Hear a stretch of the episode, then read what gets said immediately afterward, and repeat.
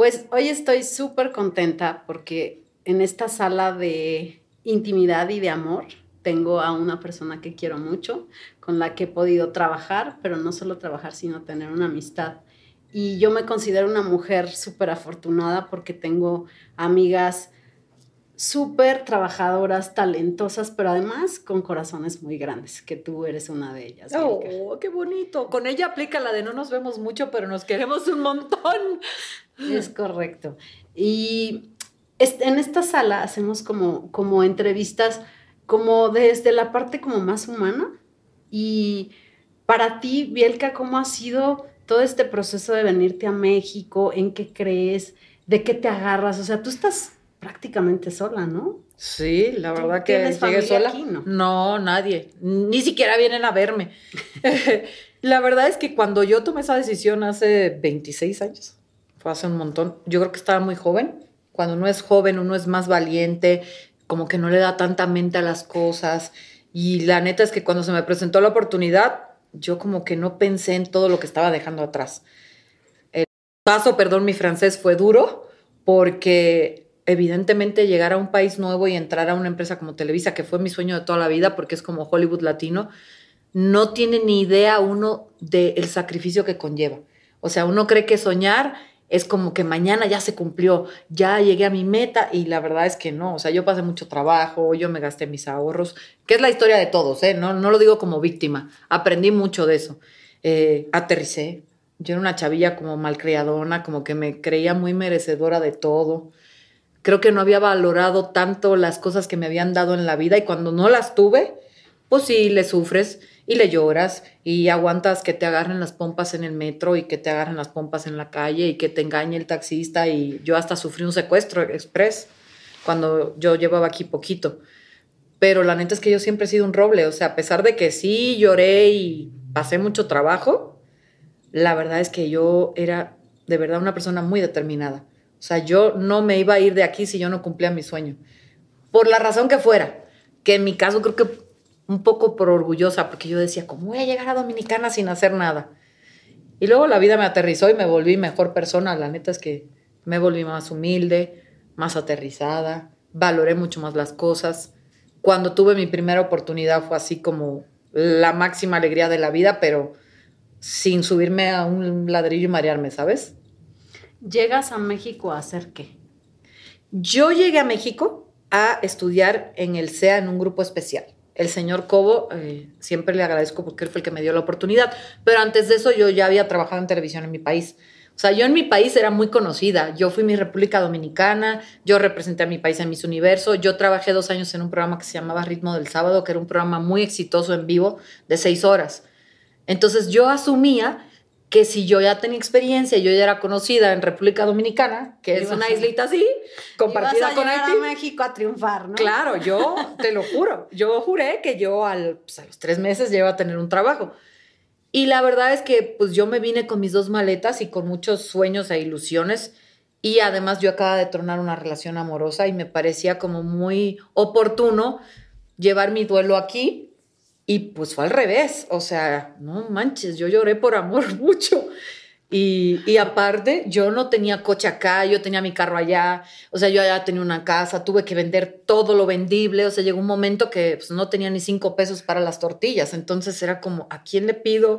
¿Qué hago? Me acuerdo que hice comerciales, que modelaba uniformes, o sea, donde sé que me cayeran unos pesitos, me acuerdo que hacía unos catálogos de una marca que eran indios verdes. Te prometo que yo entre el taxi de ida y vuelta ya casi que me acababa el sueldo. Y pues nada, tuve muy buenos amigos que me daban ride. Eh, en Televisa comer, desayunar, cenar costaba cinco pesos en el comedor. Entonces yo desayunaba, comía y cenaba por 15 pesitos y todavía me llevaba las tortillas a mi casa por si me daba hambre en la noche. Y luego pues tuve roomies, ya sabes, es como la historia repetida de todos, pero pues la verdad es que sí valió la pena, o sea, no me arrepiento. Pero no todos la aguantan, ¿eh? No, hay mucha gente que tira la toalla. sí, sí, sí, sí. Pero yo la tiro en la playa. Ah, muy bien, yo también soy muy, muy de playa. ¿De qué te agarras tú?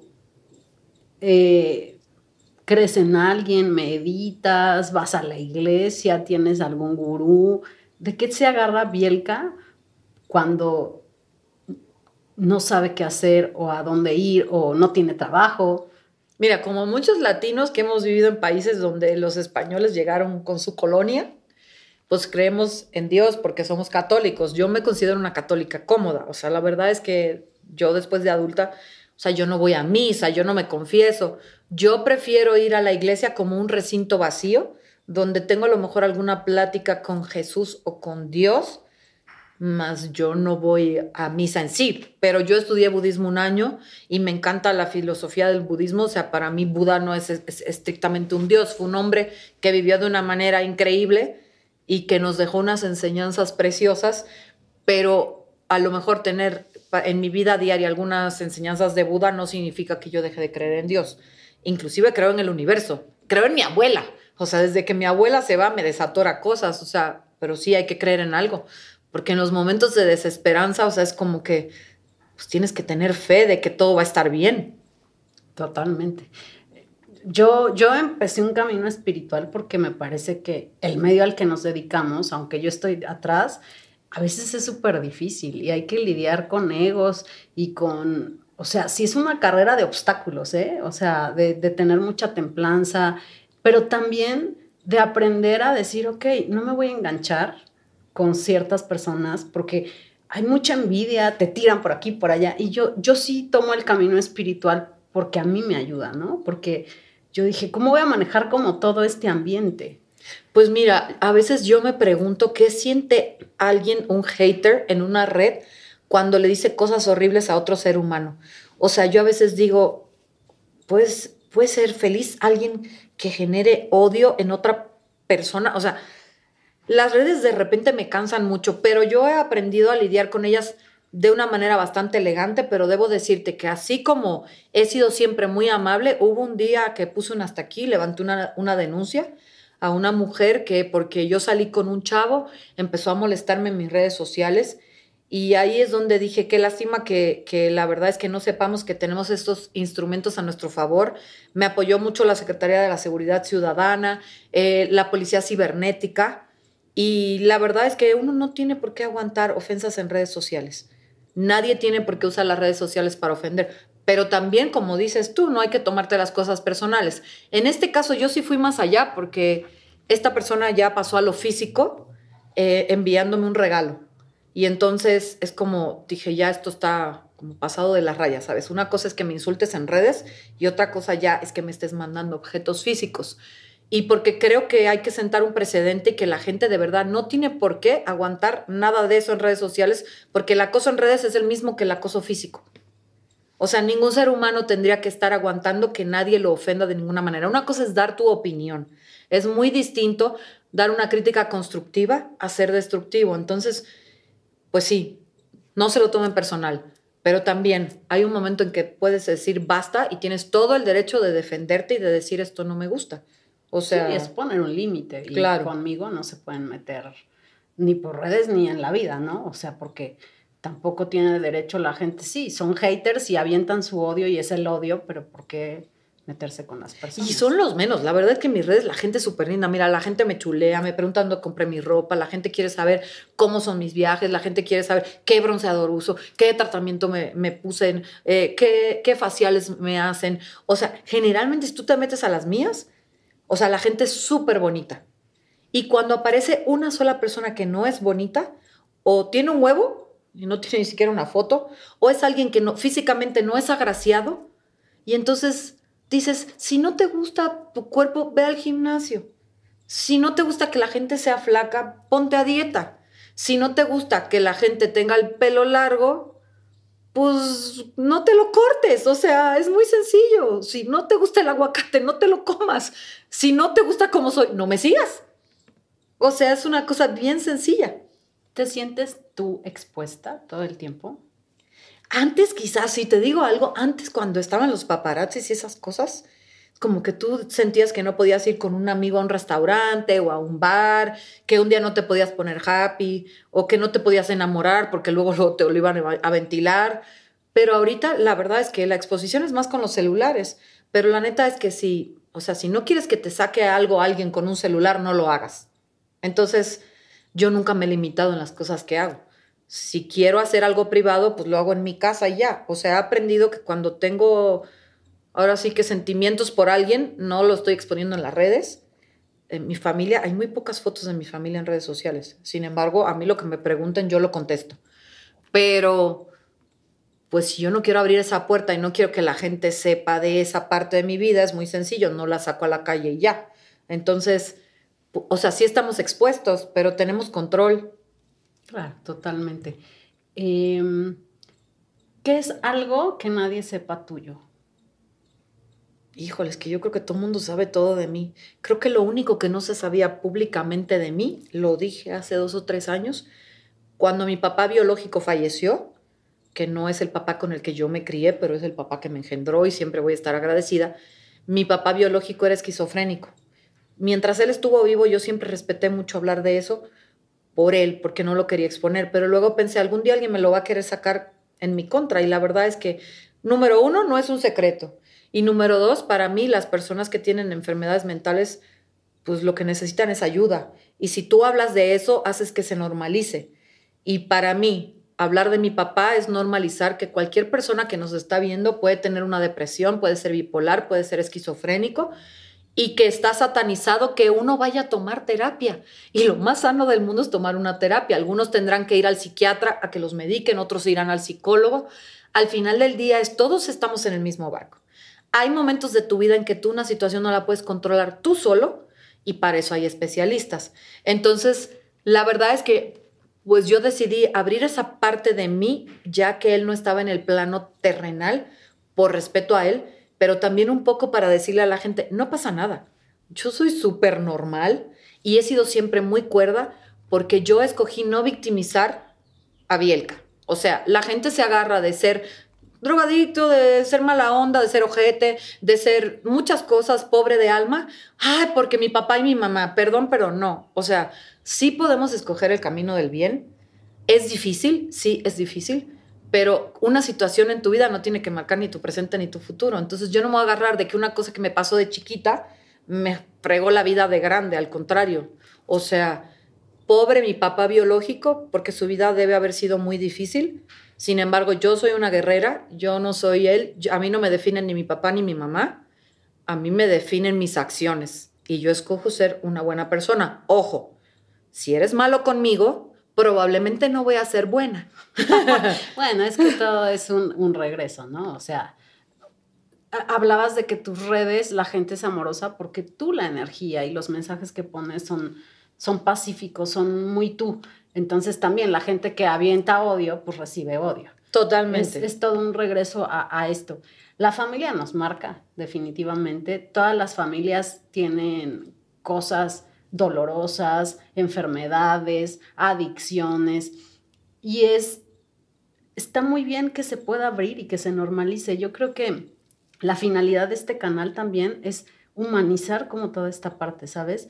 Porque nos avergonzamos mucho de, es que mi papá tenía una enfermedad mental. Sucede, y está, en la, está en todas las casas y todo el mundo, es que la terapia es para locos. No, no es para locos, es para valientes. Sí, totalmente. Digo, yo tuve la fortuna que a mí me crió un padrastro que fue un amor, que digo padrastro porque pues así se usa, pero yo le decía papá, un señor muy amoroso que me crió desde que yo tenía ocho años, que me dio una vida preciosa y hasta eso yo me siento una persona afortunada, o sea, es como pues quién puede decir que tuvo dos papás y dos papás buenos, porque mi papá biológico era un hombre muy bueno. La esquizofrenia es hereditaria hasta cierta edad, generalmente se presenta en la adolescencia. Bendito Dios, como que yo siempre fui muy consciente de esa parte mental y emocional de mi vida y creo que por eso siempre he sido una persona como muy ecuánime, porque siempre dicen que la delgada línea entre la cordura y la locura, y pues sí, pero la verdad es que, o sea, en tema de ADN, genéticamente, bendito Dios, yo nunca cargué con la enfermedad, pero al final del día uno le podría pasar otra cosa que no es eso.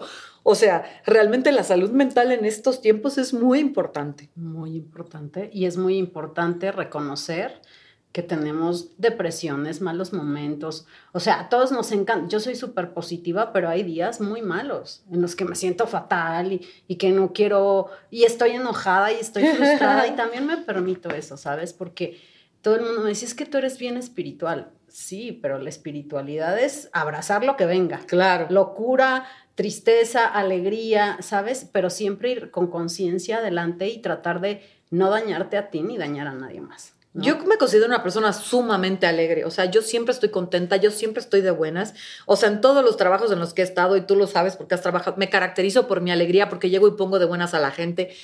O sea, decir a lo mejor que he tenido un momento de depresión en mi vida. caribeña. O sea, vamos a decir que la verdad nunca me he sentido deprimida, o sea, sí me he sentido triste en algunos momentos de la vida, pero yo soy de las que, no sé, me pasa una cosa que no es linda, yo lloro hoy y mañana a lo que sigue.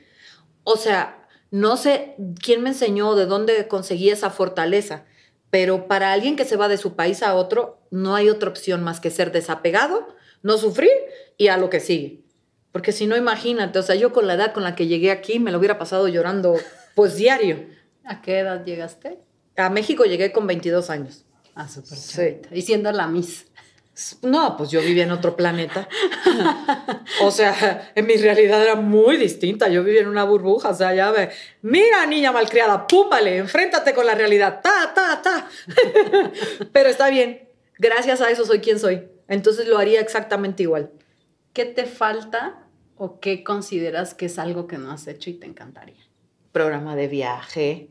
Ah, o sea, ese lo tenemos pendiente, un compromiso vamos a hacer un programa de viaje. Yo he hecho programas de todo, de música, de moda, en vivo, grabados. Yo he trabajado en Dominicana, he trabajado en Argentina, he trabajado en Los Ángeles, he trabajado en Miami, he trabajado en México, he trabajado para Televisa, he trabajado para otras empresas. O sea, he hecho muchísimas cosas y sin embargo, mi pasión es viajar y es de lo único que no he podido vivir. Bueno, vamos a Vivo para viajar. Vamos a materializar ese sueño porque yo también soy muy viajadora, entonces vamos a vamos a lograrlo. Venga, hecho está, hecho está, hecho está. Llevamos años este pensándolo y creándolo y, y verás que se va se va a concretar. ¿Qué es lo que más te gusta de ti y qué es lo que menos te gusta de ti? ¿Qué es lo que, híjole, esa pregunta es bien difícil, sobre todo uno echarse flores, ¿no? Como que no es bonito uno echarse piropos, pero la verdad es que, o sea, a mí lo que más me gusta de mí es que soy, soy una persona muy feliz y hago siempre lo que me da la gana. Y sé decir que no. Y tengo una alegría de verdad que es un pozo que es profundo y que no se acaba. Y me encanta mi personalidad, me encanta con las ganas que hago las cosas, me encanta que soy puntual, me encanta, la verdad, que, siempre donde llego trato de crear un ambiente agradable de trabajo. ¿Qué no me gusta de mí? Que soy una persona aprensiva, que soy demasiado perfeccionista, entonces eso ya no es una cualidad. Me exijo demasiado, o sea, es como soy benevolente con los demás, pero me castigo muchísimo.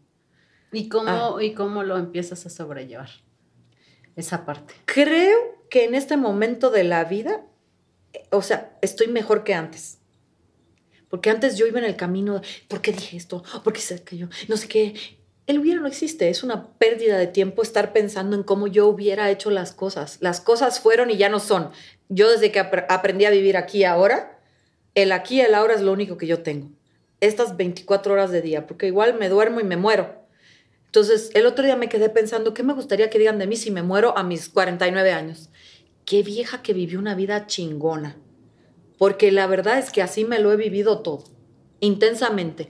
Nadie me ha quedado de ver nada, ni la vida me debe nada. O sea, yo si me muero de 49 o de 80, me voy a morir feliz. Somos intensas, ¿no? y entonces vivimos intensamente, pero yo también, o sea, creo que es mi esencia, ¿sabes? O sea, si estoy feliz, estoy muy feliz, si estoy triste, estoy muy triste, pero, pero me gusta vivir intensamente. Si quiero, quiero mucho, entonces, pues como que te entregas. ¿Por qué te cuesta trabajo hablar de tus cualidades? Tienes muchas. O sea, ¿por qué echarte flores? No. No sé, ve, hasta me trabé. O sea, no sabía ni qué decir. Pues porque no me gusta, o sea, no quiero ser vanidosa, no sé, como que no sé si es humilde hablar de uno. O sea, me cuesta trabajo, pero la verdad es que yo estoy consciente que tengo muchas cosas muy buenas, así como tengo malas. El ser humano vive en un equilibrio entre el bien y el mal, entre lo bueno y lo malo y el blanco y el negro.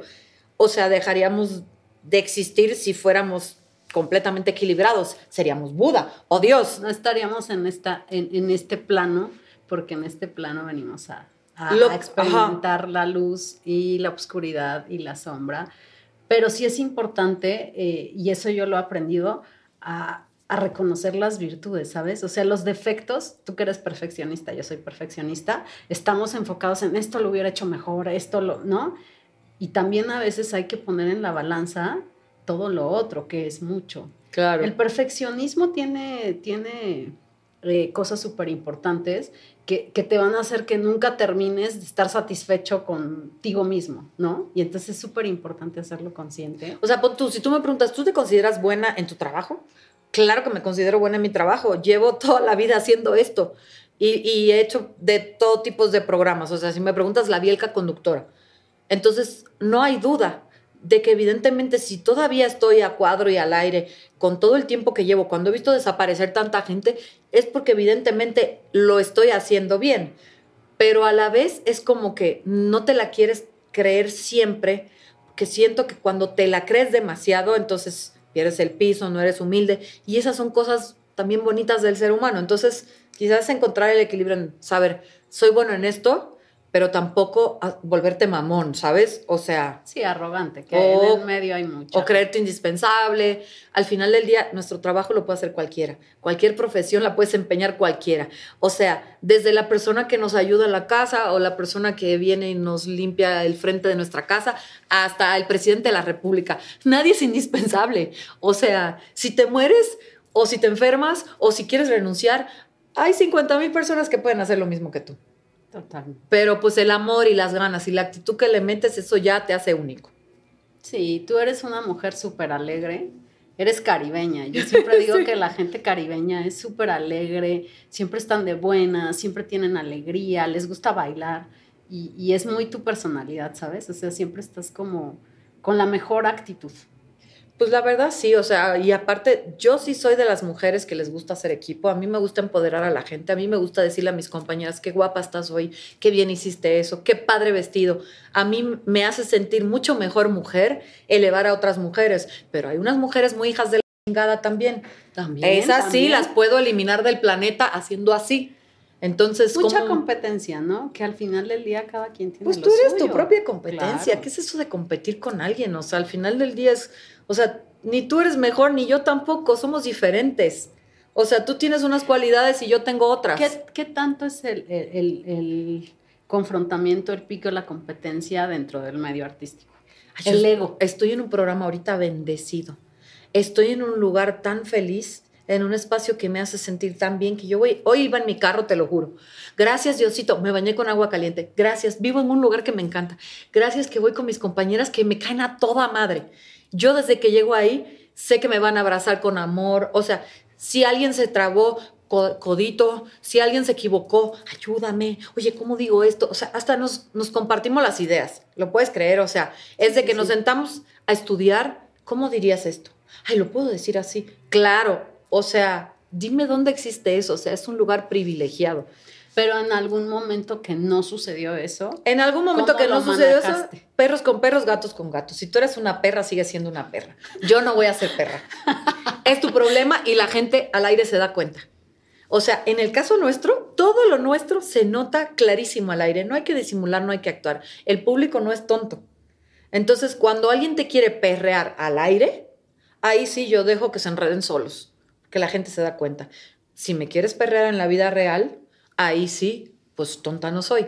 Pero la verdad, a cuadro, jamás. El villano es el villano siempre y a la gente le gustan las buenas. En las novelas siempre triunfan los buenos. bueno, todos tenemos nuestra parte buena y nuestra parte no tan buena, pero hay que ser respetuoso de las demás personas, ¿no? Sí, yo dejo que se, que se enreden solos. Si quieren ser malos, allá ellos. Hay mucha envidia. ¿Cómo tú manejas eso de tu vida porque eres una persona expuesta? Es que mira, mi pasto nunca será verde si yo estoy todos los días mirando el pasto del vecino. O sea, las redes han abierto mucho la posibilidad de que tú veas quién está más flaco, más guapo, quién es más rico, quién es más millonario, quién viaja más, quién tiene más ropa más bonita. O sea, la verdad es que últimamente, ¿qué más da lo que tenga el otro? O sea, la envidia justamente es querer lo que tiene el otro, pero con mal, o sea, es... Una cosa es decir, pero nadie, va nadie va a poner en las redes, hoy estoy de la chingada. ¿no? Ah, claro que hay gente que lo hace. Ah, hay gente que se victimiza y usa las redes para hacerse víctima. Pero a ver, una cosa es que yo te diga, Tania, qué bonito está tu ojo. Y otra cosa es que yo por dentro diga, qué bonito su ojo, híjole, le queda horrible, lo quiero para mí. ¿Sí me entiendes? O sea, es muy diferente. Qué bonita tu vida, yo quisiera que me pasara algo parecido. Es muy diferente a, esa vieja de ser una hija de la shit, esa de, tener un sugar daddy, porque yo no tengo esa vida. Son dos cosas muy diferentes. Probablemente si tú dijeras, qué bonita la vida de esta persona, tarde o temprano esa vida también la vas a tener. Pero pues con esas energías es muy difícil. ¿Tú percibes la energía de la gente? Yo percibo todo. Yo percibo fenómenos paranormales. Yo he sentido fantasmas. Yo he sentido energías. Cuando la gente es mala, lo siento. O sea, yo soy muy sensible. Quizá tú sabes, porque yo te lo he contado, yo no lo he desarrollado porque le tengo cierto respeto. Pero a mí me han pasado cosas muy fuertes, o sea, de que hasta me han pegado contra la pared, una vez me empujaron un jacuzzi, me han jalado el pelo, me han hablado. O sea, la verdad es que yo tengo una sensibilidad muy cañona con las energías, pero con los vivos y con los muertos, desde muy pequeña tú sigues tu intuición y, cómo, la, y cómo la detectas. Mi intuición para muchos es loca, porque yo he rechazado unas cosas muy importantes, yo he rechazado unos proyectos y, y, la posibilidad de ganar una cantidad de dinero simple y sencillamente porque siento algo aquí que me dice por ahí no es. Y por ahí no es. Y me encanta. O sea, yo no me arrepiento de haber tomado las decisiones que he tomado porque a la larga he tenido la razón. Pero, o sea, de verdad, yo bateo unas cosas tan impresionantes que al que yo le cuento, no, es que dije que no esto. ¿Estás loca? No, pues sentí que no. Y nunca me equivoco. Entonces, pues sí, uno tiene que saber y encontrar el equilibrio entre su tripa, su corazón y su cerebro porque a la vez esa intuición me traiciona cuando soy impulsiva, que para mí mis impulsos vienen también del estómago. Entonces, tienes que encontrar como la sabiduría, esto es un impulso o esto es mi intuición que me está diciendo que no haga algo. es bien, cómo lo, es bien difícil. Cómo lo distingues? Es muy difícil, es muy difícil. Yo he sido muy impulsiva en muchas cosas, o sea, así como te digo, siendo intuitiva he tomado decisiones muy correctas, siendo impulsiva he tomado decisiones muy incorrectas. ¿Como cuál? híjole, no sé, es que decisiones como cancelar una boda. o sea, al final fue para el bien de los dos. Pero la gente me dice, ¿cómo es que tú que tenías todo para casarte y, Susana Palazuelos y Casa de la Laguna y sillas eh, Tiffany, manteles, no sé qué vaina y... Y pues un día en un entripe dije, no estoy segura. Y él también con un entripe dijo, no estoy segura. Y a la larga fue una buena decisión, pero la manera no fue la correcta. Ahí es donde creo que trabaja diferente la intuición y el impulso. Era algo público. A lo mejor tomas la decisión que tenías que tomar, pero si lo tomas intuitivamente y manejas la emoción desde un punto de amor y cuentas hasta 10, la decisión se toma diferente. O sea, a lo mejor el camino es el mismo, pero la manera de llegar a él puede ser poco más adecuado, elegante y correcto. Bueno, es esa experiencia, ¿no? O sea, lo, vas aprendiendo después de, irte equivocando o de no haciéndole caso al cuerpo. Sí. O sea, tú sientes un hoyo en el, estómago. Clarísimo. Y ahí no es. O sea, es algo aquí que yo no te puedo explicar. O sea, es como un dolor, es una sensación, es algo aquí. O sea, es rarísimo, pero sí, o sea, que es mucho más fuerte que lo que en ese momento quiere decir mi cerebro o mi corazón. Pero va con el tiempo también y, las, y, los cursos y el budismo. Bueno, yo no he, no he, sido tan disciplinada con la terapia, pero un año tomé terapia con una colombiana, una psicóloga divertidísima. Y, y, la verdad es que yo creo que me gustaría volver. O sea, es algo que sí genera un bien en, la, en el ser humano. Siempre. La terapia es para valientes y para todos. ¿eh? El que quiera trabajarse a sí mismo eh, creo que es importante que tome terapia. Pero, por ejemplo, yo soy muy impulsiva también. Yo amo mucho a las personas y les aguanto mucho. Pero cuando explotó la bomba atómica, yo puedo dejar de ver a una persona toda mi vida y no me genera nada. Entonces, esa parte viene del impulso, siento. Pero también aprendí con el budismo que la salud mental de cualquier persona es primero. Si tú me robas mi paz, seas quien seas, mi amiga, mi novio, mi hermano, mi tío, si tú vienes a mi vida a robarme paz mental, con amor yo te mantengo lejos. sin desearte que te vaya feo, sin desearte que te pasen cosas malas. Simplemente no te quiero en mi vida. Porque yo soy primero que nadie. O sea, cuando a mí me parieron, me mandaron sola por ahí. O sea, uno tiene familia, uno tiene amigos, uno tiene parejas, uno tiene trabajo. Pero al final del día, tú eres la, la persona más importante de este planeta. Punto. Sí, totalmente. ¿Te falta una pareja? Me gustaría tener una, pero no me falta. O sea, la verdad es que es una plática que tuvimos cuando llegué. Creo que al obtener tanta información con lo que nos han dado las redes sociales, ves demasiado y no te concentras en lo que tienes al lado. O sea, estás viendo la fotografía completa, con las calles, con las avenidas, con el país, con el mundo, con el planeta. Y no estás viendo específicamente tu pedacito de tierra, no estamos cuidando lo que tenemos al lado. Y la verdad es que a mí me encanta la soltería, yo me caigo poca madre, yo sé vivir muy bien con mi soledad, con mi independencia, llámale soledad, independencia, llámale lo que quieras. Yo sé comer sola, sé viajar sola, lo sabes. Yo no necesito a nadie para hacer planes. Sin embargo, claro que no somos una isla, no estamos en este mundo para pues, estar solitos, o sea, está bonito tener compañía, pero si el precio de tener compañía es aguantar que no me respeten o que me pinten el cuerno o que me manipulen o que me traten con machismo, estoy muy bien como estoy, la verdad. Sí, estoy, estoy de acuerdo contigo. Pues te agradezco muchísimo. Vamos a grabar otro tema este, con Bielka. Sigan el canal de YouTube, pongan los temas que quieren saber, preguntas, vamos a estar contestando todo. Likes, comentarios, los bonitos, los feos, pues está bien, pónganlos, pero se les regresa porque karma, it's a bitch. Muchas gracias, mi Bielka. Te quiero y te admiro mucho. Yo más.